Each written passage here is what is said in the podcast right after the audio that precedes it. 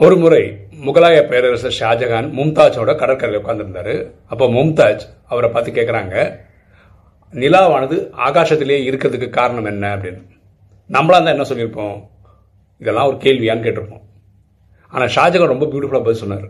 நீ பிறந்த போது இறைவனுக்கே கன்ஃபியூஷன் வந்துச்சு. யார் அழகு? நீ அழகா? நிலா அழகான்னு. அதனால் தராசில் வச்சு பார்த்தாரு. நீ தான் ரொம்ப அழகுன்றதுனால உன் தட்டு இறங்கி வந்தவொடனே நீ பூமிக்கு வந்துட்ட. அது அழகு இல்லைன்றதுனால அப்படியே ஆகாசத்திலே இருந்துச்சு அப்படின்னு.